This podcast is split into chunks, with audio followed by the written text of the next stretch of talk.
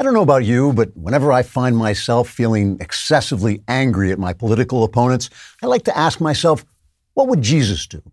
Then, since I can't hit them with a lightning bolt and fling them reeling into hell for all eternity, I try instead to understand where they're coming from and whether I can get them to go back there and stay there and never show their ugly faces anywhere near me ever again. So today, in an effort to build bridges of understanding between Democrats and decent human beings, I'd like to take a sympathetic look at what the left believes. According to the left, critical race theory is not racism, and anyone who thinks it is is just a white devil helplessly acting out the imperialist oppression that flows through his bloodstream, carrying the essential whiteness that is just a social construct but is impossible to change. According to the left, critical race theory is not being taught in schools and should continue to be taught in schools in every state, despite the fact that minority children are falling far behind in math and reading. Math and reading are just white concepts created to stop black people from becoming educated in traditional African ways that are completely imaginary and have nothing to do with the real Africa, where American black people haven't lived for more than 200 years, so they really need to learn math and reading instead of critical race theory, which is not being taught in schools and will continue to be.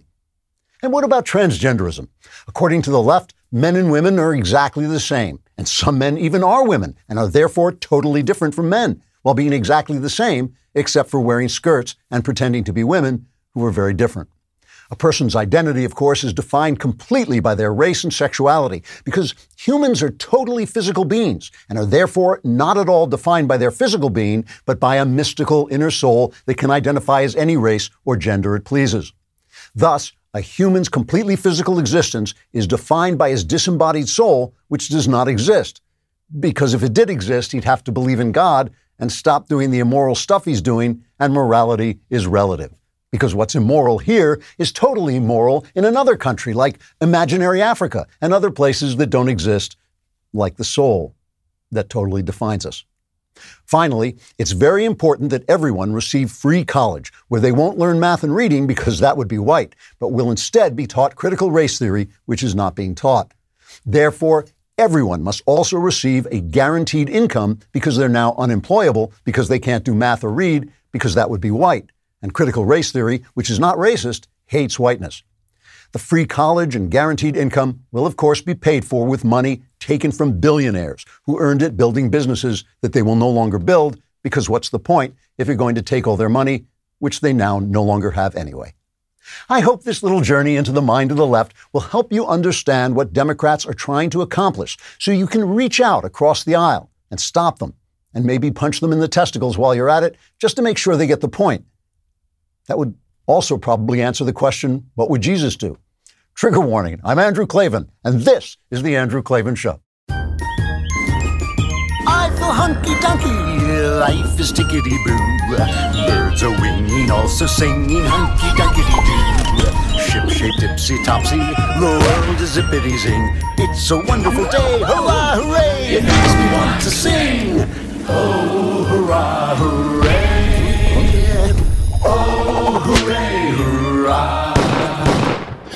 All right, we are back once again laughing our way through the fall of the Republic. And if you would like to keep laughing until the Republic just collapses on top of you, please go on Apple Podcasts and subscribe and give us a five star review. It's incredibly helpful to us. Uh, so do it just, just out of the goodness of your heart. Also, go on YouTube and subscribe to the Andrew Klavan YouTube channel. Don't do that out of the goodness of your heart because if you ring that little bell, uh, you'll start to hear a little tingling in your ear, and that will probably last until you get care from a doctor.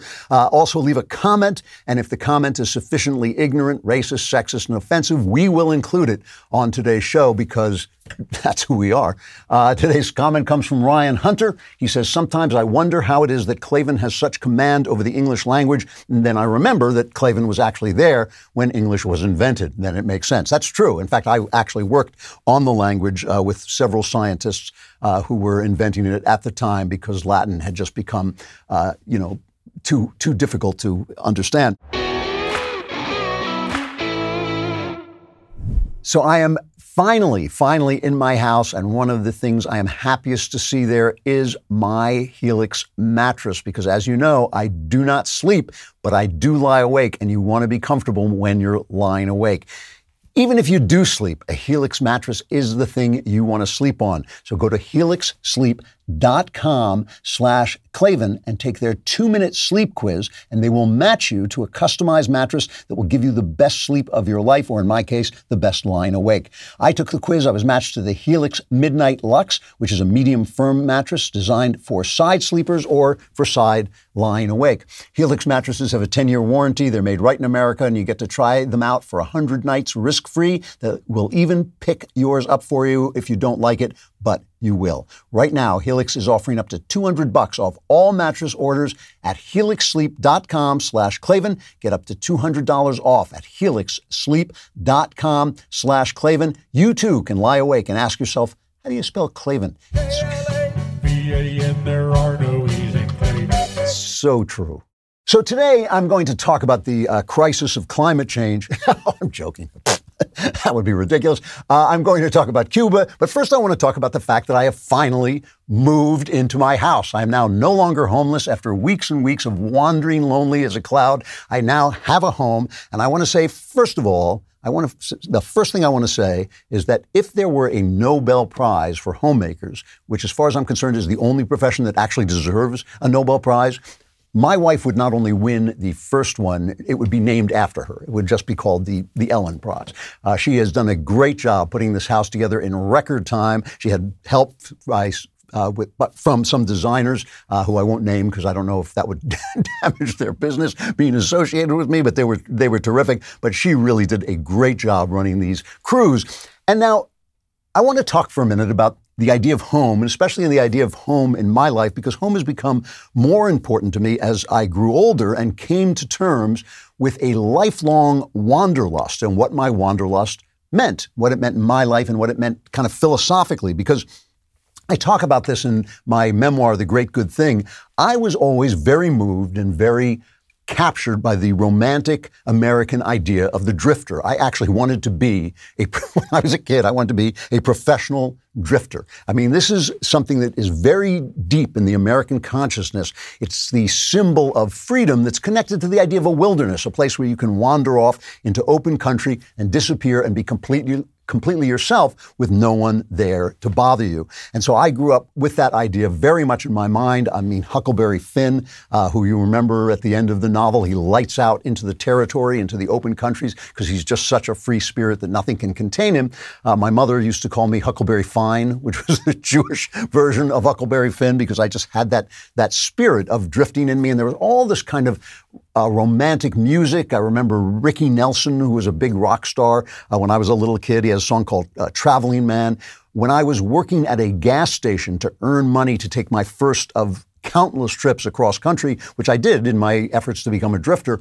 Uh, I was working at a gas station 11 hours a day, six days a week. I think I was paid $2 an hour, which was a lot of money. And um, for if you were working 66 hours a week, and I re- there was a song called "So Far Away" by Carole King, and the song used to just break my heart. And because they played one of those top 10 uh, you know, radio stations that was constantly playing the same songs over and over again. I would hear so far away all day long, and it just made me yearn to be on the open road. It was another one of these vagabond anthems. And today, not not anymore, but for decades after that experience, whenever that song came on the ro- radio, I would smell gasoline because gasoline is very much connected to memory. Uh, Anyway, the idea of wandering, of drifting, became very popular again in the 60s when I was growing up, because that was when a generation was kind of yearning for that sense of freedom. They felt that they were constrained by 1950s uh, culture. Obviously, conservatives look back on that culture with nostalgia, but it was very uh, lockstep and very you know, kind of solidified. It was a, a, solidified culture, and so people did feel oppressed by it. Women felt oppressed by it. Men felt oppressed by it. It was just kind of the idea of the man in the gray flannel suit, and there was no not a not, lot of creativity. So a lot of the uh, road romance came back into fashion when I was a kid, and it really caught me up in it. Jack Kerouac uh, and his book On the Road became popular again. Uh, Easy Rider was another version of that. Uh, there was a show on that I just loved, a television show on it. It only lasted for a year. It was called Then Came Bronson, uh, where a guy, he was a, it was Michael Parks, who was a very James Dean like actor, died a few years back, but he played a newspaperman whose friend killed himself, and so he got on a motorcycle and just took off into the territories like like Huckleberry Finn. And uh, this was the opening of the show. It cut 25. This was how the show opened every week. It was Bronson on his motorcycle in a traffic jam, and the workaday guy looks out the window and he sees him there. Taking a trip? What's that? Taking a trip. Yeah. Where to? Oh, I don't know. Wherever I end up, I guess. Well, I wish I was you. Really? Yeah. Well, hang in there.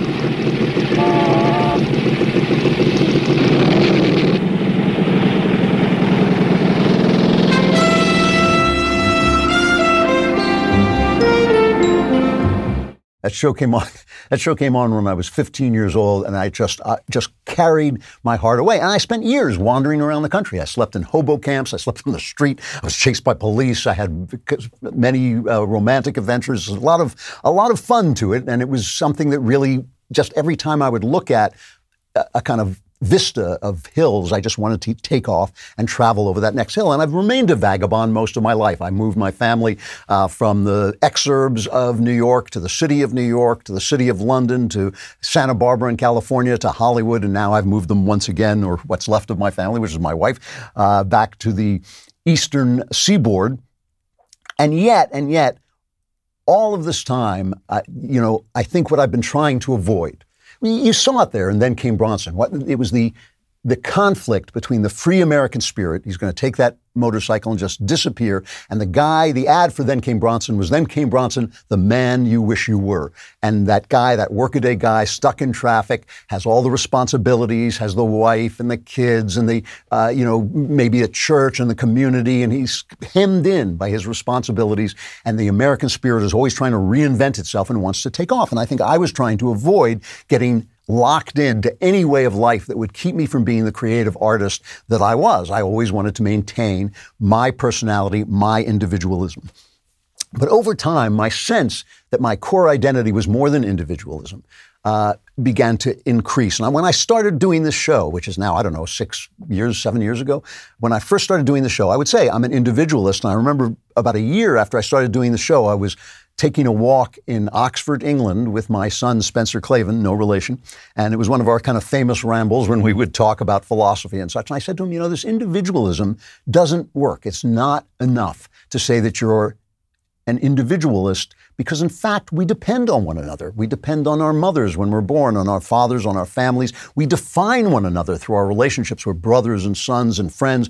That's who we are. A part of who we are is who we are in relationship to other people.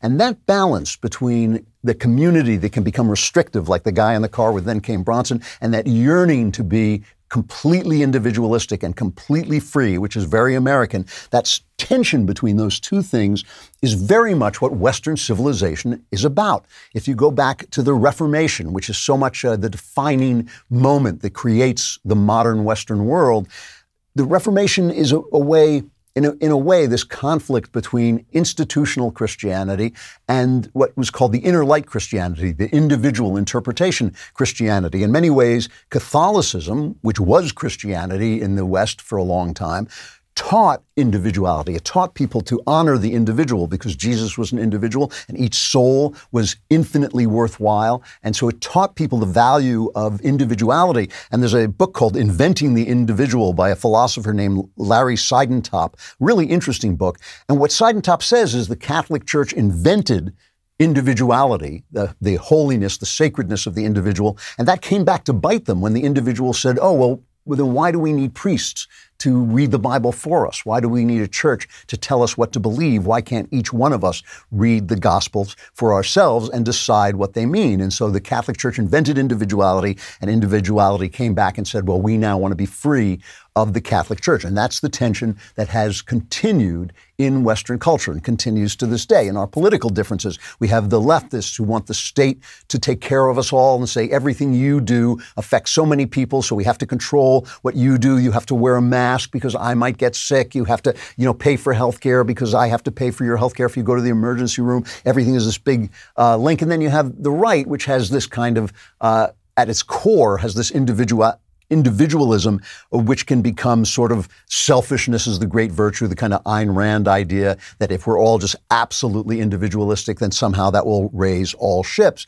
And and you know, there's also but it works in the reverse order too. You know, obviously either one of those can become oppressive. It can become oppressive if the state is running everything, but it can also become oppressive if nobody cares about one another and we're just about profit and my own good. And I just go forward thinking about myself. That Ayn Rand idea I've always told you is like uh, just really a psychopathic idea at its base. And, and so the, either one taken to an extreme can become insanity. And in fact, there's an insane right wing uh, sense of communitarianism where you have the sort of uh, you know nationalist blood and soil European uh, right wingism where everybody has to be kind of in lockstep and fascist locks lockstep, and then you have the individualism that goes too far on the left where you say, oh, you know, I have a right to kill my baby because I don't want to be a mother, you know, or I have the right to declare myself a woman even if it infringes on the rights of actual real women. And so anytime you take any of these things to extreme, you become crazy. You have to have that um, tension between individuality and your responsibility to the community.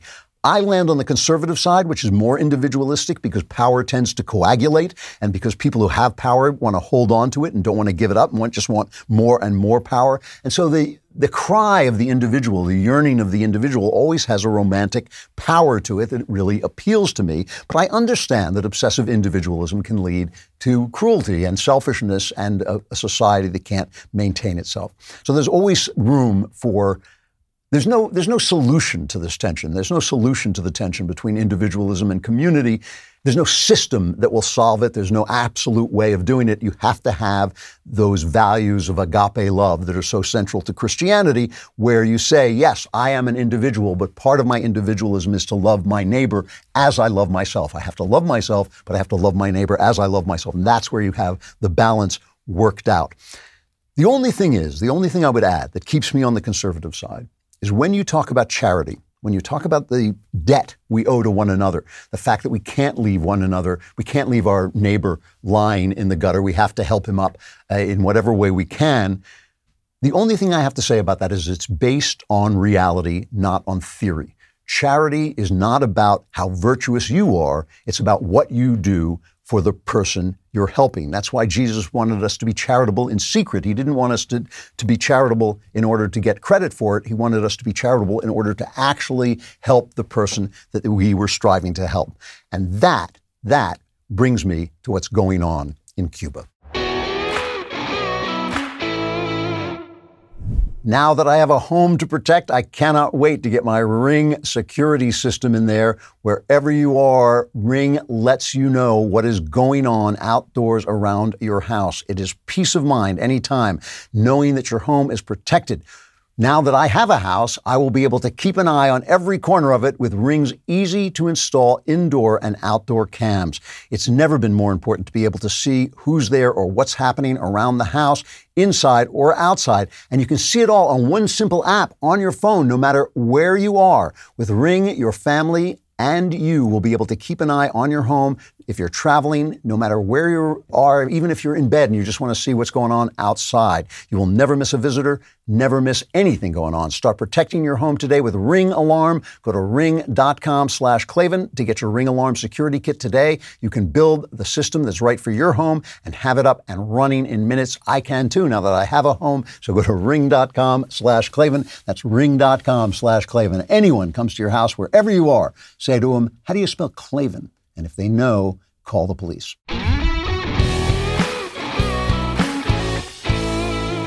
The uprising we saw in Cuba, the mass demonstrations, the spontaneous demonstrations, and the fearless demonstrations in a, what is essentially a police state where you can vanish very easily, and people have vanished since those demonstrations took place. Was unprecedented. In 60 years of communism, 60 years of brutal communism, 60 years of mass murdering uh, communism, this is the first time we've really seen this kind of rebellion. And, you know, people in Cuba live in intense fear. They infiltrate uh, any demonstration and make sure the leaders disappear. Um, so, what happened? What happened? Well, first of all, they got internet. So, for about three years, they had some social media, so they got to uh, connect with one another. And and then there was COVID 19 and things were going really badly. Why are they protesting? What, why are they protesting communism? You know, the, the State Department tried to make it sound like, oh, they're just protesting the fact that their treatment for COVID 19 is not going well. But no, they were protesting the actual, revol- what they call the revolution. And we've talked about this before that the constitutional limits that we have on government create the illusion that there's such a thing as the state that loves you, right? Because we have have had constitutional limits on government, the people who go into government are restrained in their love of power. And that makes us think, think, gee, government is a good thing, so we can trust government to redistribute wealth. We can trust government to take care of our health care. We can trust government to do all those things, giving government more and more power. And then you find out that the state this beneficent state, this generous state, was always an illusion. In fact, all the state is, is people with power, and you give them more power, they become more corrupt. And absolute power corrupts absolutely, and that's what happened in Cuba. You know, they often point out the people who like the left and the people who want to maintain this theory of communism, which is supposed to work and supposed to make everything fair, they like to talk about the fact that Fidel Castro at the end of the 50s overthrew a brutal dictator, Batista. And that is true. I mean, Batista started out as an efficient a, dictator, but an efficient dictator. Uh, then he basically went through a period where he left the country and went to Florida, came back to Cuba, and just was an absolute tyrant. Uh, and then, and he had taken over from a tyrant before him. They, they, they, like to say that the guy before him was a liberal, but he, no, he was a mass murdering tyrant too. So they've just had one mass murderer after another. And Fidel Castro was just another one. He's killed, he killed at least, at least 11,000 people, uh, just murdering them, taking over. He has been a thug from the beginning and he always was. And the thing is, it, the thing, the, the way that communism usually rises up is that there's corruption or oppression, and the communists who take office are frequently motivated by a theory, and that theory makes them idealistic. And then when they get into power and they realize that their theory doesn't work, but they have now have all this power, rather than abandon the theory, which has been the motivating factor of their life, and say, "Oh, the theory doesn't work. Let's go back to reality," they just start to enjoy the power and start to lock down on the people. And the, nothing the left loves like a theory. They have this, there's this old joke where the left says, yes, that will work in fact, but will it work in theory? And that is the thing. Communism may work in theory, socialism may work in theory, and that's why it's so popular in places where you don't have to prove yourself. The academy, Hollywood, the news media, where you don't have to build things that work. You can just talk about how generous you are. They love that theory. It makes them feel generous. But once you have the power, it just doesn't work because the state is based on a lie. It's based on the lie of a benevolent state. So when Castro, Castro died, I guess about five years ago, the press could not let go of the fact that this guy was a murdering tyrant. That if you go to Cuba, the place looks like it's still the 1950s. They're driving these old cars. They, if you if you drive a cab, the police pull you over and take bribes from you. It is a, an entire place that runs on corruption and on oppression. And this is the way. This is, listen to the way the news media treated the death of Fidel Castro what he's done in Cuba has been a success in the sense that Cuba has one of the highest literacy rates in the world. Uh, they have uh, doctors that they send, again, all over the world. By then a declared socialist, he dramatically improved health care and literacy. Many saw positives, education and health care for all, racial integration. You see the medicine system they are very proud of. You see athletes, and think of how many Cuban athletes have enriched the sports in this country and around. I'm quite certain that they're not celebrating his death uh, in Cuba, as he brought health care and he got rid of Batista and he make literacy a part of the Cuban government. Even Castro's critics praised his advances in health care and in education. And he was the original revolutionary. He was the man the people called the great well, revolutionary. was considered, even to this to this day, the George Washington of his country. Wow, I just I just hope that I can murder enough people to get that kind of uh, you know reaction from the press when I die. I mean, I am not sure I have a big enough kill count uh, to make it into the hearts and minds of the press, but Fidel Castro certainly did. And you kept hearing that one refrain: the healthcare, the healthcare, so much. Oh, the healthcare, the healthcare. Michael Moore made an entire film about this. I, Michael Moore, the make believe communist who parks his limousine around the corner before walking into a building so no one will see how badly he treats the many, many servants he has from his millions and millions of dollars that he's made making communist movies. Michael Moore made an entire film, 2007, called Sicko, about how wonderful, wonderful the healthcare system was in Cuba. Here's just a little bit of that. The Cuban people have free, universal health care. They become known around the world as having not only one of the best healthcare systems, but as being one of the most generous countries in providing doctors and medical equipment to third world countries.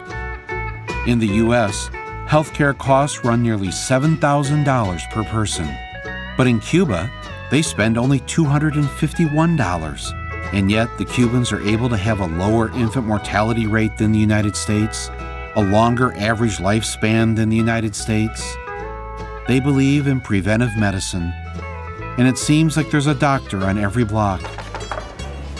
Their only sin when it comes to healthcare seems to be that they don't do it for a profit. Every word of that is false. So, I mean, think about this for a minute. If the healthcare is so great that every news media, every uh, news outlet was praising Fidel Castro for his healthcare, Michael Moore makes an entire movie about it. They take to the streets, and suddenly the State Department is saying, well, it's because of COVID. Where's their great health care? Where's the great health care that was going to save everybody? And all they, they just don't care about the profits. Here's, here's what happened. I will tell you what happened. Cuba is broke. It's not because they keep saying, well, it's because of the embargo. It's the American embargo. America does not embargo food and medicine. It sends them medicine, it sends them food, and of course, it also sends them dollars because people who, you know, the the number of Cuban Americans, of people who have left Cuba and are now Americans, it's about a fifth of the number of people who live in Cuba. So it's about 2 million, say, Cuban Americans, and there's about 11 million Cubans. The few Cubans who live in America make more in the aggregate, and they're not one of the highest earning minorities in America. They make more than the entire island of Cuba. Okay, so their economy in Cuba stinks. They are broke. What do they do about being broke? Well, they do train a lot of doctors, and basically they human traffic these doctors and send them to other places take the money from them. They don't let the doctors make the money. They take it back and they feed it back into the regime. And when I say back into the regime, it's not into health care for the people. It's for the mansions and the women that all these tyrants always have. So they are using, they're essentially trafficking their doctors when they say they're, they're sending them, they're sending them out in charity to these places. No, they are feeding the mouths of the dictators by sending these guys out and making doctors. When people in America, when Cubans in America or Cuban Americans make money here and they send those dollars back to their family, you know what happens? The family gets the dollars, but then the government sets up stores that have much needed items in them that only accept dollars. And so you have to go in and buy those with your dollars that you got from America. And where do those dollars go? Back into the economy to feed people and help it? No, of course not. They go back into the regime. They rule by terror. They always rule by terror.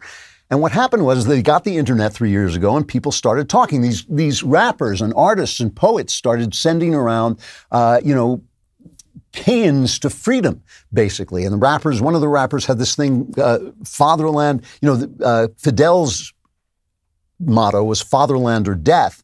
But the rappers are saying, no more lies. My people demand freedom. No more doctrines. Let us no longer shout fatherland or death, but fatherland and life. Fatherland and life. You wonder why I talk about the culture all the time. You wonder why I talk about the arts and why they won't let constitutionalists get near Hollywood and why they won't let anybody who believes in freedom get near Hollywood or work in Hollywood. This is why. This is why, because when you hear the artists, when the artists come, they touch your heart. They remind you of that yearning you have for freedom, that yearning you have uh, to be an individual and have your individuality count for something and mean something in the world. And they do not want that yearning to breathe free. So the people take to the streets and they wave the American flag and they shout Libertad. And now they've all been shut down. They took away their internet. They basically are incommunicado. The entire island is incommunicado, but they're out there waving American flags and shouting Libertad. And Joe Biden, who is the make believe president, uh, he made all the right comments. This is cut nine. Cuban people demanding their freedom from an authoritarian regime. And I don't think we've seen anything like this protest uh, in a long, long time, if, if quite frankly ever. Um, the United States stands firmly with the people of Cuba as they assert their universal rights, and we call on the government, government of Cuba, to refrain from violence, and their attempts to silence the voice of the people of Cuba. So he's saying the right things right there, but what is he doing? I mean, he's trying to pass trillions of dollars in spending that will make the government enormous. It will make government spending enormous and socialistic. I mean, he's going to say, oh, we're going to pay for your um, your child, you know, you're going to get all this money if you have a child, and we're going to take we're going to take care. There's going to be daycare where we can teach them that he's not. He thinks he's a boy, but he's not really a boy. We can teach them critical race theory, so he will hate his neighbor for being a different color or hate himself for being white. They will not let. They simply will are not going to let Cubans escape from Cuba. Our southern border is unprotected. People are pouring in from South America and Mexico. People are just pouring in and they won't do anything about it. I mean, they sent Kamala Harris to, to look into it, look into the root causes. They want to find the root causes. How are they reacting to the uprising in Cuba? Don't come here. This is Alejandro Mayorkas, the head of Homeland uh, Security. This is his message to the Cuban people. Allow me to be clear. If you take to the sea, you will not come to the United States. The time is never right to attempt migration by sea. To those who risk their lives doing so, this risk is not worth taking. Again, I repeat, do not risk your life attempting to enter the United States illegally. You will not come to the United States.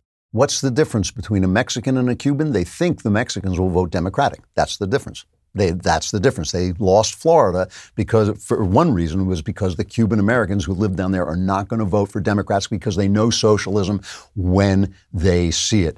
The reaction on the left is a reaction to preserve the idea of communism, the theory of communism. When I say that charity is based on reality, I mean it's based on results. Your intentions don't matter a damn. The road to hell is paved with good intentions. You ever think about that slogan? The road to hell is paved with good intentions. You know, shouldn't it be paved with like flaming skulls or something like that? No, it's paved with good intentions because good intentions make you feel good. They parade your virtue, but they don't do anything for the people that you are supposedly trying to help. Listen to the, listen to the left cover up cover up for the communist regime. Here's Reuters. They're very concerned. They say Cuban protests risk exacerbating COVID 19 spike. Did they worry about that when BLM was burning down Portland and Minneapolis? Did they worry about the COVID 19 spike? No, because actually, if you're a communist, you don't spread COVID 19. It's only when you protest communism that suddenly you spread COVID 19. It's like a mask. Communism is like a mask, you know, that protects you from spreading COVID 19. BLM can, Black Lives Matter can burn cities to the ground, can completely destroy businesses, destroy dreams, destroy lives, but they won't spread COVID because they are a Marxist organization. How do we know? Because here's what Black Lives Matter said about Cuba. Black Lives Matter, this is their statement Black Lives Matter condemns the U.S. federal government's inhumane treatment of Cubans and urges it to immediately lift the economic embargo. It's all our fault that communism never works. Remember, BLM was started by two, what they described themselves as was trained Marxists, and they do not want to let the theory go because the theory makes you virtuous, but the reality makes people slaves. It happens again and again and again. AOC, Alexandria Occasional Cortex, she put out a thing saying, "Oh, we stand with the uh, we stand with the people of Cuba, but it's all America's fault as well." And just remember, you know, they're out there waving, it breaks your heart. They're out there waving the American flag and shouting Libertad. But what are we saying about the American flag? A headline in the New York Times for July 4th was a 4th of July symbol of unity. The flag may no longer unite. Jen Psaki was challenged on this about the flag. Here's cut 11. Recently, the New York Times described the American flag as alienating to some, but we've seen um, these Cuban protesters uh, flying the American flag as a symbol for freedom. We saw it in Hong Kong as well. Um, so, does the administration support international protesters flying the American flag, and what message do you have to Americans who are wary of flying it here in the U.S.? Well, I would say first, uh, the the president certainly values and respects uh, the uh, the uh, symbol, symbol of the American flag. Uh, he's someone who uh, certainly waves it outside of his house or ha- does in Delaware and, and other places where he's lived throughout his time. but he also believes that people have the right to peaceful protest, and he thinks both can be true. here's here's Joe, what Joe Biden with his American flag what's left of Joe Biden anyway. Here's what Joe Biden is saying about America. In America, in many states, they're trying to secure elections by having people show ID, by having people not collect other people's votes. Just basic, basic stuff. This is what he says about it. Cut 13. This year alone, 17 states have enacted, not just proposed, but enacted 28 new laws to make it harder for Americans to vote. Not to mention, and catch this, nearly 400 additional bills Republican members of the state legislatures are trying to pass. The 21st century Jim Crow assault is real. It's unrelenting. Yeah, it's 21st century Jim Crow. Why, why would he fly the American flag? I wouldn't. I wouldn't if I thought this country was riddled with Jim Crow, if I thought this was the greatest crisis in the world since the Civil War, which he also said the U.S. State Department has invited UN experts who investigate racism and minority issues to conduct an official visit to the United States, Secretary of State Antony Blinken has said. Blinken says, this is also, uh, he's speaking for Winken and Nod here. Winken, Blinken, and Nod say responsible nations must not shrink from scrutiny of their human rights accord. Rather, they should acknowledge it with the intent to improve. The Cubans are waving the American flag, but not the Americans, not these Americans, not these leftist Americans. They are the regime. They are the Cuban regime. I know they're not mass murdering. I'm not accusing them of that. And I know that they're not a brutal communist regime, but they are a communist regime. They are socialists. And it's the same thing. The illusion that the state is going to take care of you is an illusion that lasts just until the state has the power to stomp on you, and it will. It always does. It always has. Why should it be any different? You know, there's an old Irving Berlin song. It's in, it's in a Fred Astaire and Bing Crosby movie that ends, I'll see you in CUBA. And that's the way I feel about the Democrats. We see you in CUBA. We know why you're standing up for that regime. We know who you are. We see you in CUBA.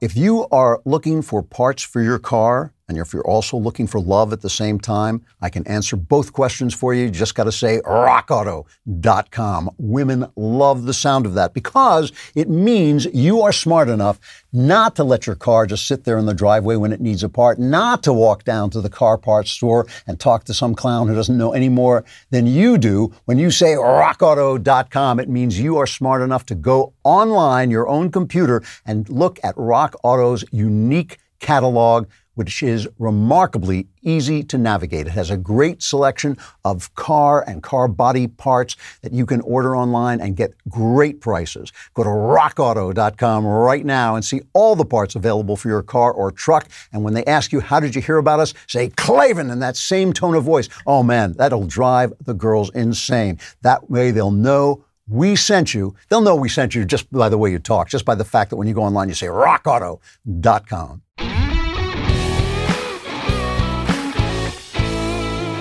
So they've fallen, the left has fallen into this kind of hilarious little cycle because we see them, because we see who they are, and because Joe Biden is just a kind of moderate face they have put on this leftist program that they have. And because we see that too, the leftists speak up, they get caught, then they say that they didn't say what they said, and then they silence anyone who opposes them. This is a cycle they go through again and again. They say, We're going to defund the police. And say, You can't do that. We didn't say we were going to defund the police. The Republicans said that. But yes, you did. Shut up. It goes again and again and again. L- listen, here's James Clyburn, right? All they want to do is make sure that people can identify themselves. All the Republicans want to do is make sure that people identify themselves when they go to vote, that they can't, that they want to protect against fraud. So James Clyburn, so people said, you know, most people of all races, most people think, yes, of course you should identify yourself. So James Clyburn, who's the majority whip, who still has a bit of a sense of reality left. He's the guy who engineered Biden's victory because he realized nobody was going to vote for Elizabeth Warren. Nobody was going to vote for the radicals like Kamala Harris. So he's the guy who engineered marshaling the black vote to boost up Biden so at least people would have a moderate face to vote for. And he says, no, no, no, we don't want, we, we have nothing against uh, voter IDs. Cut four. There's not a single time that I have ever voted in my entire life. And I'm going to be 81 years old next week. There's not a single time that I voted when I did not ID myself. What I spoke about was allowing an ID, a picture ID of a hunter's license to be good, but of a student activity card to be no good. That's the kind of voter ID law that I'm talking about that's unfair. I've said that all of my life. I don't know why you guys keep misrepresenting what I said. I have never said that you should not have voter ID. When I got my voter registration card, I keep it in my wallet, and when I go to vote, I presented that every time, and I say to them, I am Jim Clyburn. This is my ID, and I want to vote. I've always had voter ID. And that's why the representative earlier told you no Democrat has ever been against voter ID. No Democrat has ever been against voter ID. First, they say it, no voter ID. Then they tell you they didn't say it. Here's Kamala Harris when she was asked about voter ID. What's wrong with voter ID? Cut seven. In some people's mind, that means, well, you're going to have to um, Xerox or, or, or photocopy your ID to send it in to prove you are who you are. Well, there are a whole lot of people, especially people who live in rural communities, who don't, there's no Kinkos, there's no Office Max near them. People have to understand that when we're talking about voter ID laws, be clear about who you have in mind and what would be required of them to prove who they are. that sounds like she's against voter ID. Shut up. Shut up. No. it's the cycle, the same thing. They say it, we protest, they say they didn't say it, and then they shut you up. They take you off Facebook, they take you off Twitter, they do whatever they have to do to silence the truth. I mean, it's the same thing with it's the same thing with crime. They defund the police in Oakland. They they didn't they said they were going to defund the police, and then they they cut the budget a little bit, they redirected funds of course, there's a criminal explosion. I mean, the whole thing, this is happening in LA too, when you have uh, DAs, you have these George Soros backed liberal DAs who will not prosecute laws, who won't institute bail, who just arrest people, say, don't, don't murder anybody anymore, and, and be gone with you, my fine friend. You know, you have all these murders. So in, in Oakland, the black people who are frequently the victims of these high crimes go out to protest. They go out to protest the fact that their people are being killed. 70% of black people think that crime is a crisis in the country. White Antifa thugs show up and shout them down. Here's a little bit of that video, 27. You don't have a right to be here! Not when black children are dying in the street every day. Yeah, at the hands of the police. Yeah. No! That's a lie. That's a lie. There ain't hundred, there are not hundreds of people dead at the hands of police this year. There are in this country. You want to list? You have a list right here. Okay, you can make a list of, of thousands of people if you go back in history. We talk about right now. What do you have against safety in Oakland? What do you have against stopping the violence? Why do you have to disrupt? Why are you trying to disrupt something that's trying to be positive? Why do you have to be you, you disrupting something that's positive? We trying to save our people. We trying to save our people. You are not our people. Get the f- out. I mean, I shouldn't. I'm, I'm sorry. I'm laughing. I'm laughing because it's so absurd. It's so incredibly absurd. First, they say defund the police. Then they say Republicans said to defund the police, not us. Then when the consequences show up and people say, hey, you know, our people are dying here, our people are dying, and Antifa shows up to shut them down and silence them and shout them down. What, what, what does it mean? I mean, how can anybody even put in their heads the fact that white men in masks show up into a black neighborhood to silence them when they are mourning their dead and protesting the rise in crime? And that's Antifa. It's kind of just like, you know, what did, what did they say it over at NPR? They said, oh, it's just like when the guys, the Antifa people invaded Normandy to fight the fascists there. It's kind of like that, except completely the opposite. Un- unbelievable. And they always say it's just the messaging. I love it. It's just the messaging. It's not, it's not the actual fact of what they're doing. It's not the actual socialism. It's not the actual antip- antipathy toward the police. It's not the actual racism that's involved in CRT. Here's the old Clinton hand, James Carville, saying, oh, these people, it's the language, they're all into the language. Cut three. The overwhelming number of Democrats, most important constituents in our party, are blacks and suburban women. They're not into this. All right. And, and, and you know, again, we're seeing it time and time again. We're letting a, a, a, noisy wing of our party define the rest of us. And my point is, we, can't do that. I think these people are, all, are kind of nice people. I think they're very naive and they're all into language and identity. And that, that that's all right. They're not storming the Capitol, but they're not winning elections.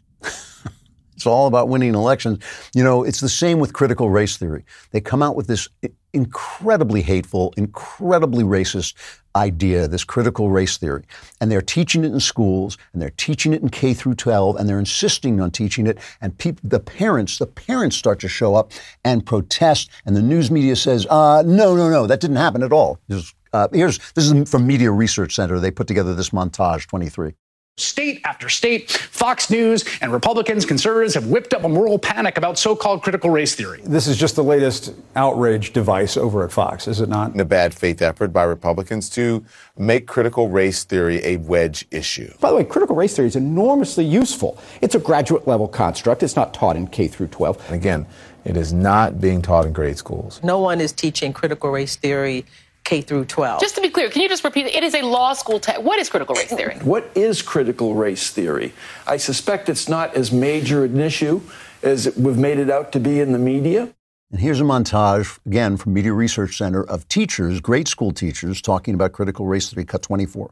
Racism is systematic. So it's impossible to be systematically racist to white people in an American society. Teaching that systemic racism exists isn't in itself a racist practice. That is the first step toward healing, which this country desperately needs. I am part of the equity and racial justice team at my school district and have been mentoring students of color who have been leading these changes in our district.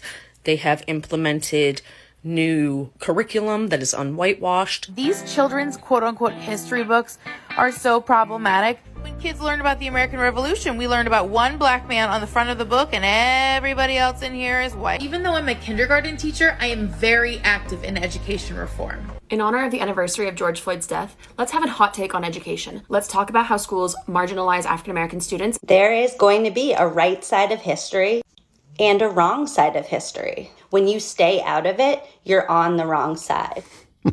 say it, deny you say it, and shut up anybody who says you're still saying it. You know, left and I don't divide politics anymore between left and right. I divide it between friends of the founding and enemies of the founding. If you're a friend of the founding, if you believe in limited government, if you believe in the sacred right of the individual to speak freely, to defend himself, uh, to be a full, complete free, uh, free individual. I think there's lots of compromises that could be made on people on the left and right of those. Uh, of the, of the, that system. Uh, the people who say, I want to be a total individual, I want to be completely individualistic, and the people who say, no, you have a debt to the community, there, there is a conversation to be had there. You know, some, you know, sometimes pe- people on the right say, well, there should only be private charity. That works if you live in a small community where everybody goes to the same church or everybody has the same general beliefs. Maybe everybody trusts each other, likes each other. But in an America, a multi ethnic America, where there are so many different kinds of people, so many people who distrust each other, who don't even know one another, who don't even understand how people, how each other lives, I, I could see where there has to be some kind of government system for keeping people, uh, you know, from falling into the gutter, from disappearing off the grid. I, I understand that. That is a conversation you can have. But it's all about reality. It is all about what really helps. What really helps is giving people hand up to get them back into the workforce, not the kind of uh, great society system that basically uh, inculcates dependency and breaks apart families and is the reason is the reason we have so much dysfunction, not just in, in black communities, but in all poor communities that live off the dole. Listen, there's a tension in America and in Western civilization between the individual and society. That tension is what makes us who we are. But these are not people on the left who are actually trying to resolve that tension in a creative way. These are people who just desperately want all the power in their corner so they can crush the individual spirit that has made this country what it is and has made this country so incredibly great. I spend a lot of time in a chair. I work in a chair at a desk. And if you want a great chair, you want the X chair. The X chair can give you a massage while you're sitting at your desk. It can warm your back on cold mornings. It can cool you off on hot days. Elemax temperature regulation will take your seating comfort to a whole new level. Patent pending Elemax allows you to experience cooling, heat, and massage in your lower back. X Chair's patented dynamic variable lumbar DVL support was already best in class with incredible responsive low back support. X Chair is on sale now for $100 off. Go to xchairklavan.com right now. That's the letter X chairklavan.com or call 1 844 4X Chair. X Chair has a 30 day guarantee of complete comfort, and you can finance your purchase for as little as 30 bucks a month. Go to xchairklavan.com now and use code XWheels for free X Wheel blade casters. xchairklavan.com. And you're saying you can probably spell X. You might be able to spell chair, but Klavan, it is K L A V A N. there are no easy I just make it look easy. So let's talk about Superman's sex life, because I actually think it's an important topic and it tells us a lot about superhero movies. You know, T.S. Eliot, the great American poet, had a wonderful line where he said, The great poet in writing himself writes his time. And I think that that is true, that great works like Hamlet not only show you something about the moment that Shakespeare is living in, and it, they show you so much about the moment that in some ways they predict the future. And I've talked about that in the past. But I think that art overall, the culture overall, is always speaking to us about its moment and the moment that we're living in. And in speaking about the moment, it's also speaking about the future because if you really understand the moment, you can kind of see where things are going. And I think that's true of great work, but I also think it's true of general work. In other words, if you take the culture as a whole and you're not looking for any works of genius, you take the culture as a whole, you start to see what people are thinking about. The rise of superhero movies is part of the rise of fantasy and science fiction. Obviously, it is a kind of fantasy and a kind of science fiction too. And that came along with the rise in technology. When I was a kid, science fiction was a secondary genre. The big genres were crime stories, detective stories, westerns, war movies, all of them were in some sense about the past. I mean, the detective stories about reassembling the past. Obviously, Western movies and war movies are about things that happened in the past. And even monster movies back in the day, and I was a big, as a little kid, I was a big monster movie fan. The monsters were very human, and they were also, in some ways, about the past. Monsters like the mummy came from the past, Dracula came from the past. Superheroes, I think, represent an inner sense that as technology advanced, I mean, there were superheroes then, but it only became a major, major genre. As technology advanced, we started to have this sense that the human, human beings were going to become more than human beings. They were going to be welded tech, to technology. They were going to have things inserted in their brain to make them smarter, stronger, faster. Uh, they would live longer. Uh, they would have limb replacements. They might even become something like immortal. And I think superheroes are so popular because they are a human idea, a human idea of what the human future might look like.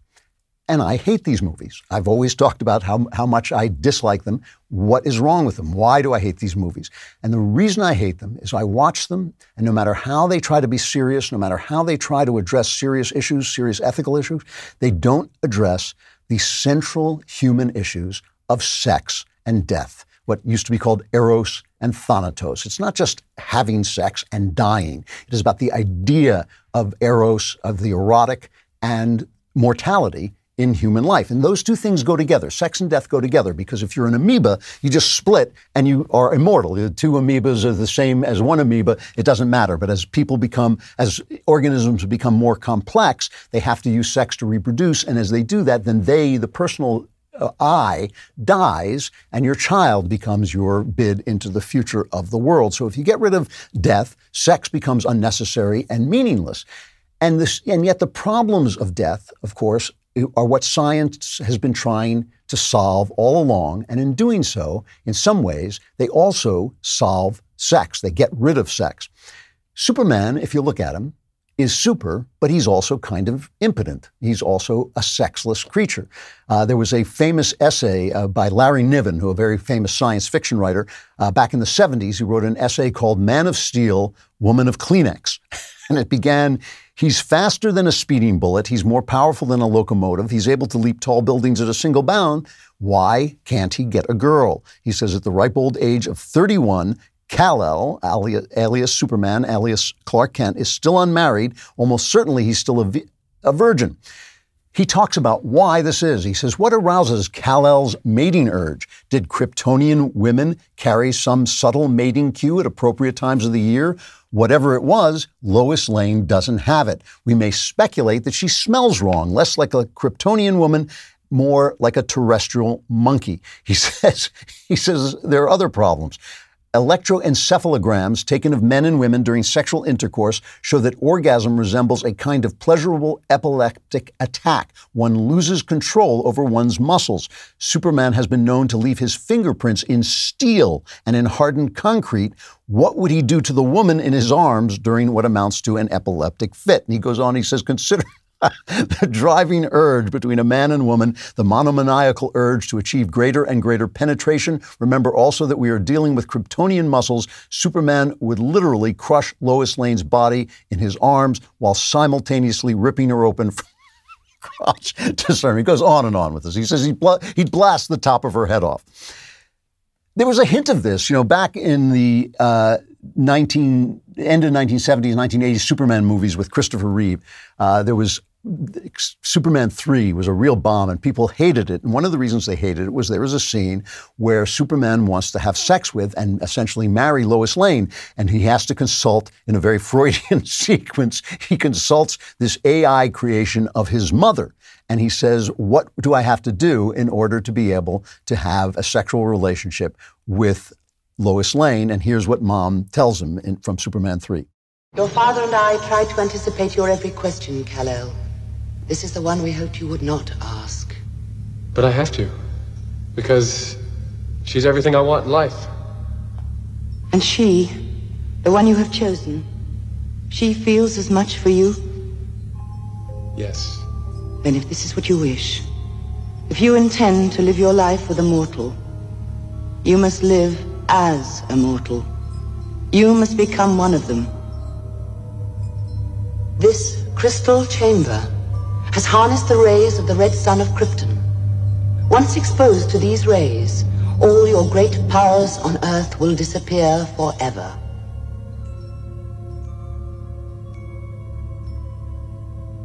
But consider, once it is done, there is no return.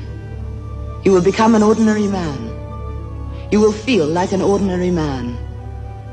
You can be hurt like an ordinary man. You know, because sex and death go together, if you're immortal, uh, sex becomes meaningless and essentially useless. So if you want to have a truly sexual relationship, you have to accept death. And that's what she's saying to him. You have to become immortal immortal. And there's always been something sexless about superheroes. They wear these tight costumes that emphasize their manly physique and their womanly physique. But how do you get out of those costumes? How do you undress? I always look at them and think, boy, you know, it'd be really difficult to actually uh, seduce this person when she's wearing this one piece leather suit, probably made out of some indestructible material. There's always been, because of this, there's always been something infantile about the superhero imagination. It is really interesting to me. Joe Shuster and Jerry Siegel were the co-creators of Superman. And Shuster was one of the artists. He had this secret obsession. They wrote a book about it uh, called Secret Identity. But he was into S and M, and he was into women, dominant women. Uh, here's a picture. If you're watching, here's a picture. One of the pictures he drew: dominant women, uh, basically whipping and bond, and you know, using bondage on and tormenting men. And the thing about, I've talked about fetishism before. The thing about fetishism is not a question of being good or evil, but it freezes you in childhood trauma. Fetish comes from childhood trauma and it freezes you in that moment of trauma and doesn't let you develop into a full, mature sexual relationship. And what's interesting, fascinating to me is not only the most famous male superhero was created in part by an S&M guy, but so was the most famous female superhero heroine, uh, Wonder Woman, with her rope that she ties people up with. She was invented by a guy named William Marston, who was a professor who had a relationship with two women at once, and they were very into the same thing: uh, bondage, whipping, spanking, female dominance. Uh, there's a, there was a movie made about him called Professor Marston and the Wonder Woman, and here's the scene where Marston explains to these two women his idea for Wonder Woman, and it's a comical scene because he's basically explaining his fetishistic imagination. Here it is. A comic book, Bill? Well, it's perfect. I'm going to inject my ideas right into the thumping heart of America. I mean, I- I'll get a real artist to draw it properly. She's an Amazon princess that lives on an island of all women. Paradise Island. And a man crash lands on the island. Uh, yeah, Steve Trevor the spy. And she wears a burlesque outfit Well, it's athletic. and silver bracelets. They deflect bullets. And all her friends and helpers are sorority girls who have spanking parties and everybody fights Nazis and rides in an invisible plane. Yes. what? Bill, we love you, truly. But nobody, and I say this with all the compassion and truth in my heart, nobody will ever publish this. Wonder Woman is essentially the fantasy of a guy who fantasized about dominant women tying people up and beating them, tying men up and beating them. And what's fascinating is when they made the Gal Gadot film, the Wonder Woman film, which was a really entertaining movie, a lot of women, a lot of uh, female movie critics said they cried when Wonder Woman did her heroic uh, dominant actions. When she fought and won that battle in World War One, uh, Meredith Woerner in the LA Times said she cried when she saw this. This is what she needed. So, in other words, this, this was a, a an example of women's empowerment. And what's fascinating to me about this is essentially the idea, the feminist idea of women's empowerment is a sexual fantasy of a man, man's fantasy of the all powerful woman. And it makes perfect sense that the same imagination that imagines an all powerful woman imagines himself to be an all powerful man. In other words, Superman and Wonder Woman are part of that same fetishistic imagination. They really are. And and again, it's not a question of good or bad. It's just a question of being infantile. Here's the, here's the thing. The science fiction is said to begin with Mary Shelley. And Mary Shelley, of course, is the teen, was the teenage girl who invented Frankenstein. And Frankenstein is frequently said to be a man who tries to be God by, by inventing life. And in fact, that's kind of in the movie. If you see the, the famous scene where Frankenstein first comes to life, can you play that? Look, it's moving. It's alive. It's alive. It's alive. It's moving. It's alive. Oh, it's alive. It's alive. It's alive. It's alive. Oh, in the name of God. Now I know what it feels like to be God. See, he says, I know what it's like to be God. And Mary Shelley herself said it was a man who essentially was playing God, but he's not playing God. He's making life out of things that are already there, which is what men do already. What he's playing is he's playing a woman. He's bringing life into the world without a woman. And I really do believe that that is part of the fantasy, the feminist fantasy of equality. Justice Ginsburg, Ruth Bader Ginsburg, when she was ruling, when she was actually dissenting against a decision that she thought limited abortion rights, said that in order for women to be equal, to realize their full potential, that is intimately connected with their ability to control their reproductive lives. In other words, they have to be able to kill their babies in order to be equal with men. They have to stop being women in order to be equal with men. They are accepting an idea of strength, an idea of equality that comes from that infantile mind, that the idea of female empowerment is that idea, uh, is essentially the idea of becoming a male, and that a woman's equality is dependent on her not being a woman. The thing is, this is what I was talking about before about being interdependent, about being defined by our relationship with other people, about being wives and husbands, brothers and, and uh, children and neighbors. That part of the relationship between men and women is part of what a man is and part of what a woman is, is defined by their relationship to one another. And what what is at the center of that relationship is the fact that women have children. And having children, they become infinitely valuable, but infinitely vulnerable. When a woman is pregnant, obviously she has got to be protected. And the, the fact that her offspring are the offspring of the world, is the future of the human race, makes her infinitely valuable. In protecting a woman, a man puts himself at, risk. And what superheroes do is they eliminate all that. They eliminate, the, the, since they're virtually immortal, they eliminate the need for sexuality and reproduction at all, since they are invulnerable. They are not taking, a man is not taking any risk in defending a woman. And since the woman is just as strong as he is, she doesn't need to be protected. They are essentially getting rid of the gendered embodiment of humankind. It is an imagination of the future without human beings. We are sacrificing our human being, our humanity to get rid of gender, to get rid of inequality, to get rid of death. And the thing is, I'm not sure that's going to look as good as people think it does. You know, right now, we saw how people reacted to the flu, to the Chinese flu. If you can live forever, you won't live forever. You'll still be uh, subject to accident. You can't live more than 800 years without the chance of having a fatal accident. How frightened will we be then? When you go outdoors, you're risking 800 years of life. It may not look as beautiful as we think it will. It is interesting to me, it is interesting to me that the other version of human perfection and the human future, which is the Gospels, begins with God choosing a mother for himself. Uh, God doesn't have to do that. If God had wanted to become incarnate, he could have snapped his godlike fingers and simply become a man, but he doesn't. He, in fact, chooses a mother for himself because he knows that mothers are the central fact of humanity, the central uh, origin of humanity, the origin story of humanity is motherhood. The dependency that we experience in humanity teaches us gratitude and teaches us generosity. It teaches us our humanity. It is an interesting thing to me that the what what human beings imagine for their future, for their best future, is an inhuman future. But what God imagines for us is a gendered, embodied future where we become more and more human, not less and less.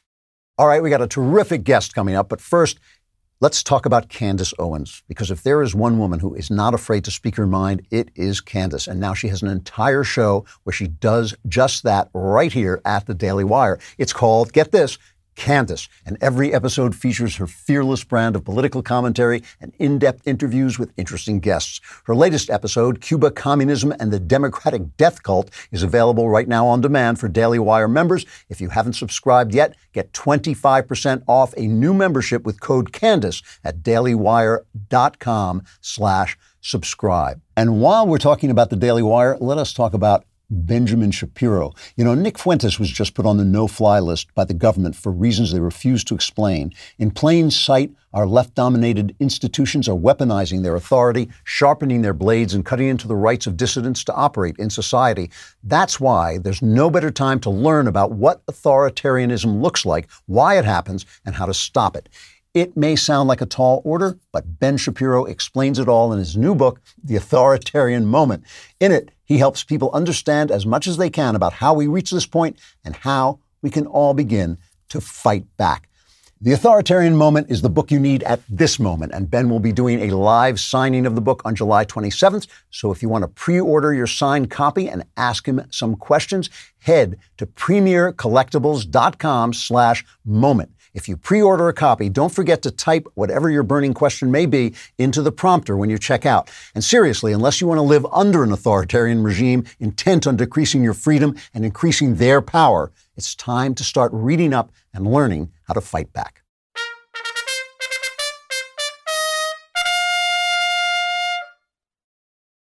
So, as you know, we always like to bring on a guest to try and elevate the program, uh, bring a little bit of intelligence and uh, you know uh, insight into the show. And today we really hit the jackpot. We have Larry Elder. I hardly need to introduce him, but you know he's a nationally syndicated radio host. He has the Larry Elder Show. He's a best-selling author uh, and a terrific guy. And he has just recently announced his candidacy for governor of California. Larry, it is good to see you again. How are you doing? I'm doing great, Drew. Thank you for having me. I appreciate it. So you are a massively successful guy. You could be bathing like Scrooge McDuck in your gold coins and just like living the life. Why do you need this aggravation of running for can- the the governorship of California? You know, Andrew, I think this is a this is an intervention. This is damage control. Uh, honestly, this, this, is the mission of mercy. Uh, this state is almost ungovernable. That's why, for the first time in our nation's history, we've had a net migration of Native Californians out of the state. There's a magazine called CEO Magazine. It's been around 17 years, uh, and based upon things like taxes and spending, unfunded pension liability, and the degree to which the state is business friendly, California has been rated the worst state in which to do business for all 17 years of this magazine's existence. Wow. And one of the big issues, of course, is rising crime. We have uh, rising homelessness. We have declining school standards. And we have an arrogant governor who imposed the most dramatic, the most severe lockdowns of any of the 50 states uh, while he was munching away at that famous French laundry restaurant with the very lobbyists and medical professionals that drafted the mandates that they were violating. And it isn't just that. Uh, he had his own private, own kids enjoying in-person private education. He exempted his own winery from the from the mandates, uh, and we have no idea how many businesses uh, went bankrupt. We do know uh, that only about half of all the jobs in California have been recovered, as opposed to two thirds of the average state. Uh, and uh, this guy is clueless. He's got to go. And a lot of people approached me, including Dennis Prager and people like Pastor Jack Hibbs and people like uh, my friend uh, and mentor Lionel Chetwynd, the longtime filmmaker. And they all said, Come on, Larry, if not you, who, if not now, when? I've got real good name recognition in the state. I've been on every major market in the state from Sacramento down to San Diego. And I've been talking about these issues in my books, in my columns. Uh, for some 30 years. I'm a native Californian. My dad came here, Drew, in 1945, right after the war. Uh, he's from the Jim Crow South, like most black people. Uh, and he came here on a run when he was a Pullman porter on the trains before the war. And he was shocked he was able to walk into a restaurant in the front door and get a meal. And so my dad kind of made a mental note that maybe someday after the war, uh, I will come to California. Pearl Harbor, my dad joins the Marines. I asked my dad one time why. He said two reasons. Uh, they go where the action is, and I love the uniforms. So he's stationed in Guam, where he was in charge of cooking for the quote unquote colored soldiers. Staff sergeant gets out of the army, uh, gets out of the uh, Marines, and goes back to Chattanooga, where he met and married my mom. I walked around uh, two or three days to get him a job as a short order cook, and he was told, We don't hire niggas. So he said, This is BS. I'm going to LA, get me a job as a cook. Walks around, and they told him, You don't have any references. My dad said, I need references to make ham and eggs. So they treated him the same way out in California. They're a little more genteel about it. He goes to an unemployment office, takes the first job he can get, 10 years cleaning toilets with a company called Nabisco Brand Bread, 10 years with another company called Barbara Ann Bread, both times cleaning toilets, cooked for a family on the weekend, went to night school to get his GED to get additional education. And my father was able to save up enough money so he had a stay at home wife, my mother, uh, the youngest of us had a stay-at-home wife, uh, mother, until Dennis was in middle school. And my dad, believe it or not, saved his nickels and dime, Andrew, to buy a home that right now is valued at six hundred thousand dollars. I hmm. just checked Zillow. Wonderful for us because it's still in the family. But anybody, anybody who tried to duplicate my dad's path, an eighth grade dropout, if he worked three jobs, could not do it because the cost of living is so hellacious because we've had an anti-growth ethos in this state for the last 30 or 40 years. And so uh, the average price of a home in California costs 150% more than the average price of a home outside of California. Yeah. And uh, Lee Ohanian, the real estate expert, uh, economist from UCLA, tells me because of, of rules like it's called CEQA, the California Quality Environmental Act, the average house in California costs 50% more than it otherwise would, but for these ridiculous uh, environmental mandates. You stick a, foon, a spoon in the dirt, and somebody's going to file a lawsuit arguing that you've had a negative environmental impact. In preparing for this race, I talked to developers. I talked to contractors. I heard story after story after story. 20 years ago, Larry, I had a 2,000 home development on the on the projects. I got sued. Uh, cut it down to a 1,000. I got sued. I cut it down to 500. 25 years later, they approved a 200 development plot as opposed to a 2,000 development plot. That's why young people uh, like Ben Shapiro and others are leaving California, going to places like Tennessee and Texas and Florida. It's absolutely ridiculous. And I'm going to reverse that when I become governor. Let, let me ask you something. The minute I heard you were doing this, the first thing that went through my head was he could win this thing. I mean, you really, uh, you know, I listen to your show. Everybody listens to your show on the right, and you, you really know your stuff. You really know what you're doing. You're obviously personable. Right. Are you prepared for, for this? I mean, I, I, don't want you to be like the, the dog that caught the car here. You know, I mean, you, you, you know, people people don't understand what L.A. looks like. I mean, it looks like Calcutta now. It looks like you know some some of the worst places. The homelessness is terrible. San Francisco used to be one of the most beautiful cities in the country. It's virtually unlivable. What are you going to do about the homeless? You know, I can't do any worse job than these clowns right now. Uh, Take take uh, take uh, Newsom. Newsom was the mayor of San Francisco. He was uh, lieutenant governor for eight years. He's been governor for two years. He's a disaster. And I know a, a pretty well known governor who was pretty good and pretty well known uh, president. His name was Ronald Reagan. He came out of Hollywood for crying out loud, uh, and he won and he governed extremely effectively. It takes common sense and good judgment. It's not rocket science. The rise in homelessness is in part due to the fact that we're purchasing homes for them, including very expensive homes uh, in Venice Beach. And a lot of people outside of California coming here. Uh, you mean if I'm homeless, I'll be treated with compassion and I get a free home? And they're not doing anything about the underlying problem of why they're homeless in the first place. Pastor Jack Hibbs says, let us do it. Let the churches do it. We'll adopt a block. We'll adopt the street. Empower us. Give us the money, meaning not government, but have individuals donate money to the churches and let them do it. Some 10% or so, I'm told, Andrew, are people who are true schizophrenics, uh, a danger to themselves or to others. I'm sorry, they literally have to be forcibly picked up off the street yeah. and housed for their own protection and for the protection of the other uh, homeless class. But the rest of them need to be treated. And we did have a stick that was removed by Proposition 47. A lot of people stealing money are stealing money to purchase um, drugs for their habit. And what Proposition 47 did is we're going to make these people uh, no longer felons. They'll be com- they'll be committing misdemeanors. We'll give them tickets, and that's what that's what they're doing. And so now you find people going in literally with calculators, making sure they don't steal more than 950, and they can do that every single day. Now, what's the incentive for somebody like that to get treatment if you don't have the threat that that person is going to go to jail? I've talked to Sheriff Alex Villanueva. He says we no longer have the tools to force these people to go into rehab because we can't threaten them with going to jail. This is ridiculous. We need to do something about this. And one of the reasons crime is going up, of course, is that we've demonized the police with this uh, systemic racism BS narrative. When in fact, the studies show that the police are three times more hesitant, uh, more reluctant to pull the trigger on a black suspect than a white suspect. Now, you're a cop. Much, most of much of police working, in fact, most of it is discretionary. You're driving around, you see something that looks bad, you get out of your car, uh, and you investigate. Why do that when the odds are someone's going to pick up a smartphone, film you, and accuse you of, of engaging in systemic racism? So a lot of cops are engaging what, what's called passive policing, not doing proactive policing. Bad guys know it. Crime goes up. And guess who are the primary people who are victimized? The very black and brown people that people like Gavin Newsom and people on the left claim they care about. Can I say something about school choice? I went to Crenshaw High School. You know the movie Boys in the Hood? Yeah. Uh, I read in the LA Times a few years ago, front page article, only 3% of kids from my former high school were math proficient. I recently checked the latest, latest stats. 2% now are math proficient. Who sends their kid to a school where only 2% of the kids are math proficient and the school's a Crip school? meaning run by the gangs. The reason I know that is because shortly after I graduated from Crenshaw, it became the area became a gang area, and ICE Ice T, I get my ISIS confused. Ice T, the rapper, cho- said he chose Crenshaw because he wanted to go to a Crip school. By the way, speaking of Ice, Ice Cube, Ice Cube raised by nuclear middle class family. He did not go to his local government school. He voluntarily got on a bus and went to Taft High School in the Valley, which at the time was primarily white, because he wanted a better education. Now, what does that tell you? Uh, twice as many LAUSD teachers who have school age kids have their own kids in private school compared to those households that don't have teachers. Now, this is the equivalent of opening up a restaurant, putting up a sign saying, come on in, just don't eat the food. The people that know the school system the best are the ones who don't put their own kids in it. One more stat there are 300,000 public school teachers in California. Guess how many were fired last year for incompetence, Drew? I have no idea how many. Two. Two.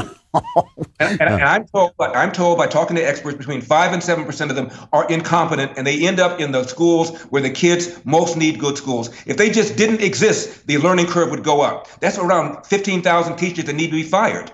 And when I become governor, I'm going to use my emergency powers the way Gavin Newsom has for the coronavirus mandate. And I'm going to get rid of these bad teachers in one fell swoop. Remember that crazy elementary school teacher uh, who was literally feeding kids cookies with laced with semen? You know how many years it took for them to get rid of this guy? And finally, he took a $40,000 buyout to get for, for him to leave. It takes almost a million dollars to get rid of an incompetent teacher. It is outrageous. 80% of the kids who are in public schools in the state of California are black and brown. 75% of black kids cannot read at state levels of, of proficiency. 50% of all kids cannot. It is absolutely outrageous. And what is Gavin Newsom doing about it? Not a damn thing because he's beholden to the teachers union. Remember, they didn't want the schools open. The, the were still getting their money. And when parents, black and brown and others began complaining, the head of the of the largest affiliate of the California Teachers Association uh, in Los Angeles said, "Well, the move to have in-school learning during the coronavirus pandemic is being led by white supremacists." Andrew, I'm a lot of things. Do I look like a freaking white supremacist to you? can you can you answer this question to me? This, Don't this answer that. Don't answer that. Don't answer that. no, Larry, no. Every now and then, I'm saying. Can you answer a question that really mystifies me? I, I lived in San Francisco way long, long time ago. It was a beautiful, beautiful city. LA, the weather there, I mean, it's virtually paradise. Why do people put up with this? Why do they vote for a guy like George Gascon, Gascon the, uh, the D- new DA, the Soros backed DA, who will not prosecute crime? Why do they allow their streets to become crime ridden, dangerous, uh, you know, tent cities? What does it take? What will it take to convince them that Larry Elder is easily and far and away a better choice than a guy like Gavin Newsom? I have a theory about that. yeah. Uh, I have friends who live in Oregon. I have friends who live in Florida, friends who live in Texas. Uh, and as you know, many of these states are threatening to become increasingly more purple as people from California come there. Right. Because the average Joe and Joe sick pack have no idea of the connection between the rising crime and stupid policies, the connection between the rising uh, uh, cost of living and stupid policies, the connection between homelessness and stupid policy. They just know it's bad. They just know they can't get a house and they know I can go somewhere else and get one. They haven't put the two together, not because they're stupid. They're working. They're not like you and me. They're not policy guys. They're they're they're trying to put food on the table and trying to raise money to get their to get the DP to get a house. They haven't made the connection. And one of the things I think I can do in a way that maybe none of the others can is explain this to the average Californian. There is a reason for this. Drought is God made, uh, but shortages are human made. There's a reason for this. We have not prepared. We have not invested in our water infrastructure in any meaningful way since the 1970s.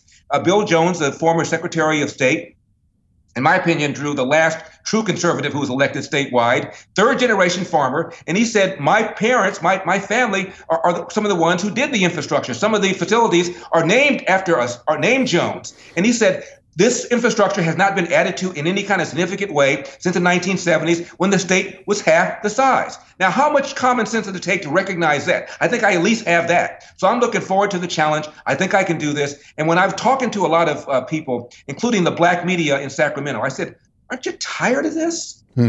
Aren't you tired of the crime? Aren't you tired of the fact that blacks and browns are more likely to be victimized than anybody else? Aren't you tired of sending your kid to a school where only 2% are math proficient? Aren't you sick of it? Don't you recognize it doesn't have to be this way? Why can't the money follow the child rather than the other way around? The guy that you guys have voted for are totally beholden to the teacher union. They hate, hate, hate charter schools, let alone private schools. Why? They lose the automatic membership dues that they normally get. A teacher who goes to a, a charter school uh, is not automatically enrolled into the union. Therefore, the union does not get automatic dues, and that's why they discourage charter schools, they discourage homeschooling, they discourage private schools, while putting their own school age kids in the very private schools that they discourage other parents from sending their kids to. It is outrageous, and that's one of the things I'm going to do something about, Drew. Well, You know, there's a the, for people who don't live in California, there's a recall on on Gavin Newsom that that was difficult to put into action, but they actually are going to have it. What do you have to accomplish now to to win? Do you have to be the the uh, leader of all the candidates? Do you have to win a plurality? What do you have to do to win? Well, first thing I have to do is get money from people so I, I can run. electelder.com. Electelder.com is my website. But you're right. Uh, this is this is real simple. There are two things on the ballot. Do you want this man recalled? Who should replace him? That's it. If there's 50% plus one vote, he's recalled, and then whoever has the, the highest number of votes to replace him wins. Hmm. Uh, and uh, I have the highest name recognition of any of these people other than Caitlyn Jenner. And as I mentioned, I'm up and down the state. I'm extremely well known. Uh, I don't pretend to be a policy wonk. I don't pretend to know as much about how Sacramento works as some of these other people do. Uh, and when I get elected, uh, they're going to get the first phone call because I'm going to need their expertise in my cabinet. Okay. So- another mystery to me is why Republicans look at states like California and look at states like New York where things are going so badly and things are falling apart so much, and Republicans kind of stand down. They think, oh no, we can't possibly win. As you say, there are supermajorities uh, throughout uh, the throughout California. The Democrats. It's basically a one-party state. Yes. Do you think the Republicans will put make an effort? Do you think they will back you or at least somebody uh, in trying to get rid of these guys? I, I think I will. I I think they will. I'm going to a big meeting tomorrow, and the scuttlebutt is that they're going to uh, uh, uh, uh, support somebody else. They haven't heard me, haven't seen me. Wait until I lay out what I just now laid out to you in the way that I'm doing it with the passion, enthusiasm, uh, and my perspective as a native Californian. Um, I think a lot of people, Drew, are just demoralized. I talk to these developers I told you about, and one of them I called. I heard he was a very, very wealthy guy. And the largest individual uh, maximum contribution you give is thirty-four thousand two hundred. You can't win without a lot of people maxing out. So I called this guy, and he didn't, never didn't know who I was. So I told him briefly, and I told him some of my ideas. And he goes, "Well, you know, it's CEQA. It's it's uh." And I told him one of the things. The first thing I'm going to do is he, enact my emergency powers, and I'm going to suspend CEQA so that builders will be encouraged to build. And all of a sudden, he he sparked up, and I've had that kind of mood swing over and over and over again when I call these high end people. They're just, uh, uh, they've given up. And I said, Aren't you tired of losing? Don't you want somebody like me from the hood uh, who was raised in, in Pico Union, a heavily Hispanic area? It still is. I, and my dad had his restaurant there for years and years and years. And when my dad left the restaurant, Drew, he'd walk out with this bag of cash. And these guys, some of them are gangbangers, are sitting on his car my dad hands him the bag of cash. My dad opens the trunk, they hand him the back of the bag of the cash, he puts it in there and drives away. They were protecting him because we were on that block since 1950. And my dad, when he started the little cafe there, would give these little kids uh, ice cream for free. And they grew up and they remember it. And so my dad had all this goodwill. Don't you want somebody from California who's born and raised here, who's seen the decline, who can turn this thing around? And all of a sudden they perk up. They're demoralized. We haven't not had a, a, a person to win statewide in California, as I mentioned, true conservative since Bill Jones, Secretary of State. I don't count Arnold Schwarzenegger. They're demoralized. And some of the people who are independents and Democrats, many of them signed this petition to have this man recalled. 2.2 million people signed it. We only needed 1.6. Around 25% or so of the ones signing were independents and Democrats who voted for this guy just two years ago. They've had it. So I just don't think people have explained things in a way that the average person can get. And I don't think people have explained ideas and solutions that the average people can get because they've been too busy packing up, going to going to Tennessee and going to Florida. I've, I've only got a minute left. Very briefly, can you overcome the bias of the press? It's such a powerful leftist force. Can you overcome that? Uh, it is uh, it is a huge, huge force. Uh, I'm born and raised in L.A. The LA Times has never reviewed any of my half dozen books, even though two of them made the LA Times bestseller list. My movie Uncle Tom, that came out Juneteenth last year, made more money than all five of the movies that were nominated for Best Oscar combined uh, documentary. I had a higher IMDb rating than any of them. LA Times did not review any of them. I just got trashed by a female uh, reporter in the LA Times recently. However, George Skelton, the dean of reporters, uh, LA Times, he said there is a path for Elder to win. I was shocked because this guy is kind of jaded. He's almost 80 years old. He's seen it all, said it, said it all, and he says Elder can win. So I've turned these uh, journalists around. I've asked them often before I even start the the, the interview. When's the last time you voted for a Republican? Well, uh, I said, think you're going to be fair to me? Well, uh, and I said, we're off the record. Does that still count? And I've, and, I, and I've interviewed them, not, not pushing them around, but I asked them a few questions. And I think I've made them a little more, little more likely to be fair. And I've been I've been impressed with some of the people that uh, who've written articles about me in the last week or so, where I thought at first they were going to be biased. I had a little conversation with them before we start the interview, and I think they're on guard to be a little more fair than they normally are. So I'm not worried. I think the average person uh, understands what's going on with crime, with homelessness, uh, with the arrogant way he slammed down this uh, uh, this uh, the, the state because of the coronavirus and the high cost of living. And I've got some ideas, and I think I can make the case. You know, Larry, I got to go, but before I do, I got to tell you that film Uncle Tom was absolutely fantastic. I meant to write you about it. I talked about it on the show. Just a great, great job. And the second thing I want to tell you is I hope you win this thing, buddy. I really do. I would love to see you become governor of California. It's great to see you. But thank you. Give a little love to Justin Malone. He directed the film, and it was a Malone film. I just executive produced it, raised the money, had a small hand in writing it. So give a little love to Justin Malone. Excellent job. Ed, good luck, buddy. Thank you. All right, that's you. Thank you. All right, that bittersweet time has arrived when you gather your familiar problems around you and bid them farewell because we're going to solve them all right here on the mailbag. We will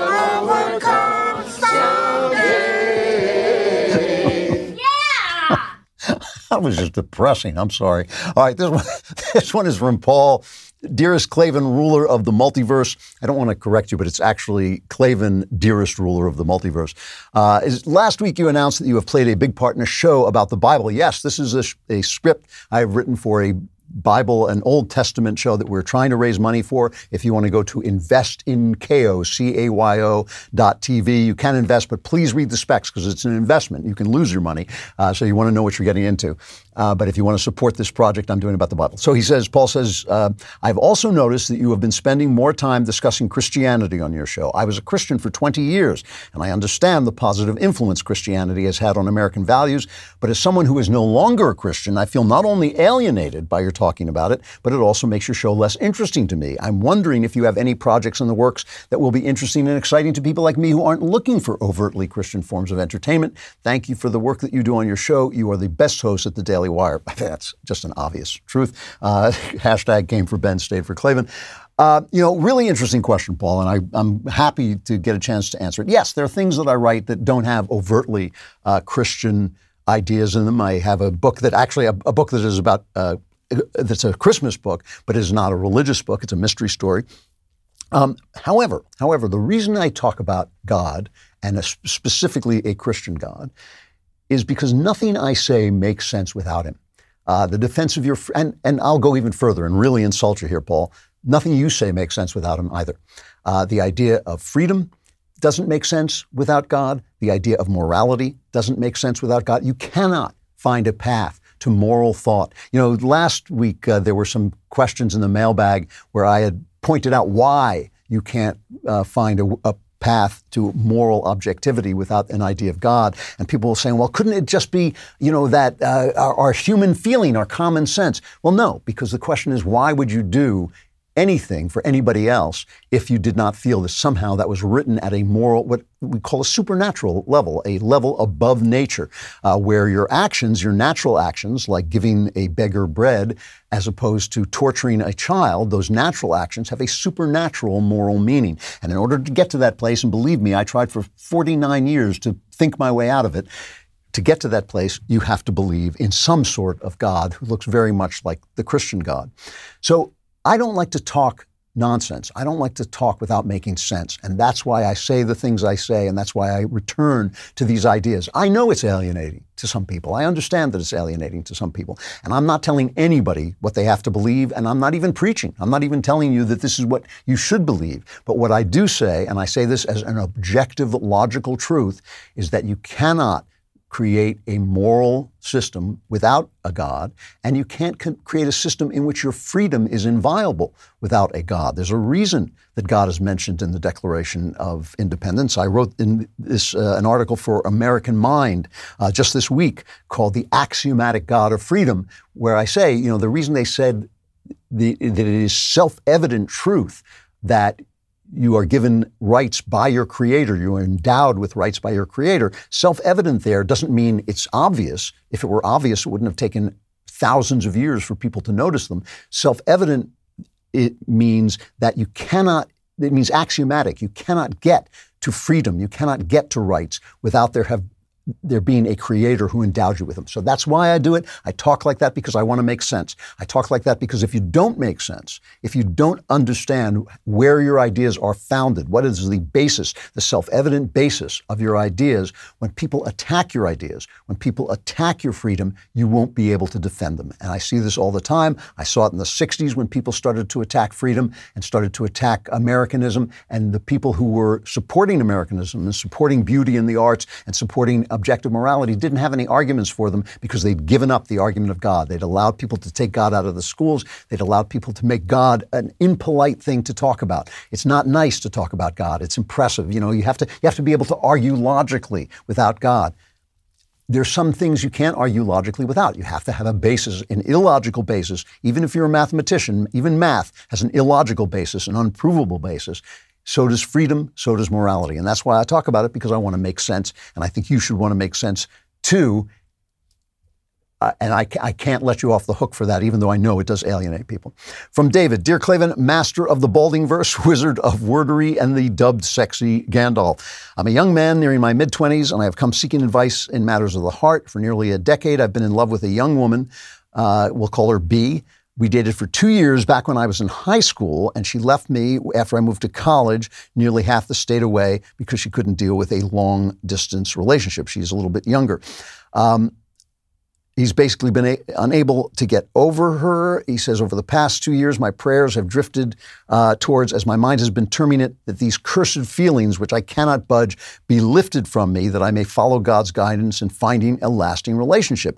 I'm now at a point where I can honestly say that I harbor very little negative feelings toward what used to be. However, the more the negativity has loosened its grip on me, the more my love for B has welled up in my heart again. Uh, like every passing day, my feelings for B uh, gets stronger. I want to reach out to her and establish content, contact again, but at the same time, part of me thinks it's a terrible idea. I'm wondering what you make of this. God bless you from David. Um, you know, I don't believe this is about this woman at all, to be honest with you. Um, I don't think you're in love with her. I don't think you're in love with what used to be. Uh, I think that you have suffered an ego blow and you are not acting like a man and getting over it. Uh, when she left you, when she broke up with you, it was a, a, tremendous blow to your pride and to your ego, and you want to heal that pride by going back and getting it right this time. Uh, that's not the way to manhood. That's not the way to love. That's not the way into the future. The way into the future is to accept and feel the blow is to feel, oh yeah, I'm I'm in pain from this rejection, uh, and to there, thereby walk through that pain into a new future where you can go to someone else. Oh, you don't cling to a woman like this because you're like this, who's already left you and who's been gone for 10 years, because you love her. You do it because you love something about yourself that she, that you feel she injured.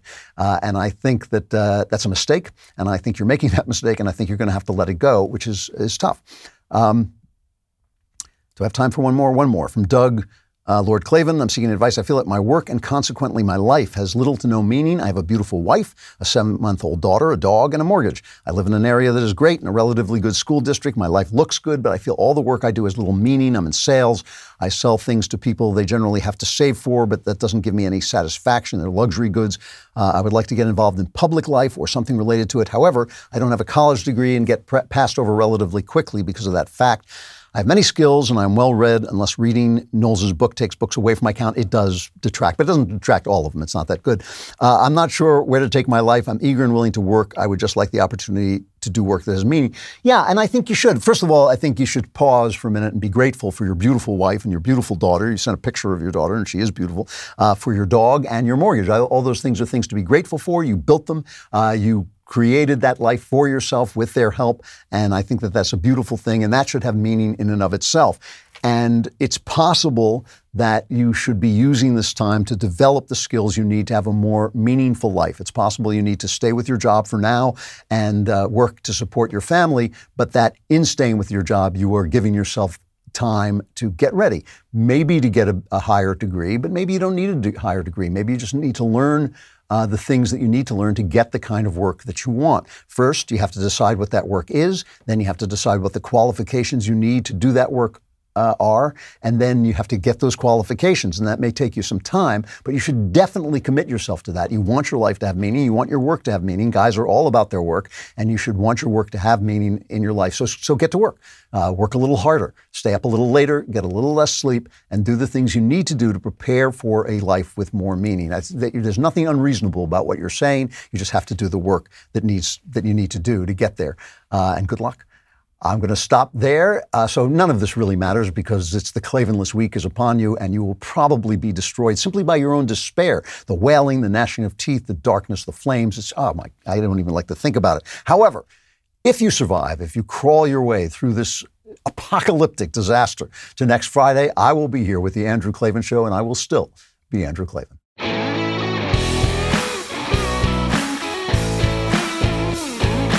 Hey, if you enjoyed this episode and want to spread the word, give us a five star review and tell your friends to subscribe too. We're available on Apple Podcasts, on Spotify, basically wherever you listen to podcasts. Also, remember to check out the other Daily Wire podcasts, including The Ben Shapiro Show, The Matt Walsh Show, and The Michael Knowles Show. Thanks for listening.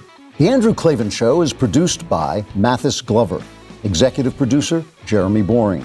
Our technical director is Austin Stevens, production manager Pavel Vidowski, edited by Danny D'Amico, lead audio mixer Mike Coromina. Animations are by Cynthia Angulo. Production coordinator, McKenna Waters. And our production assistant is Jacob Falash. The Andrew Klavan Show is a Daily Wire production, copyright Daily Wire 2021.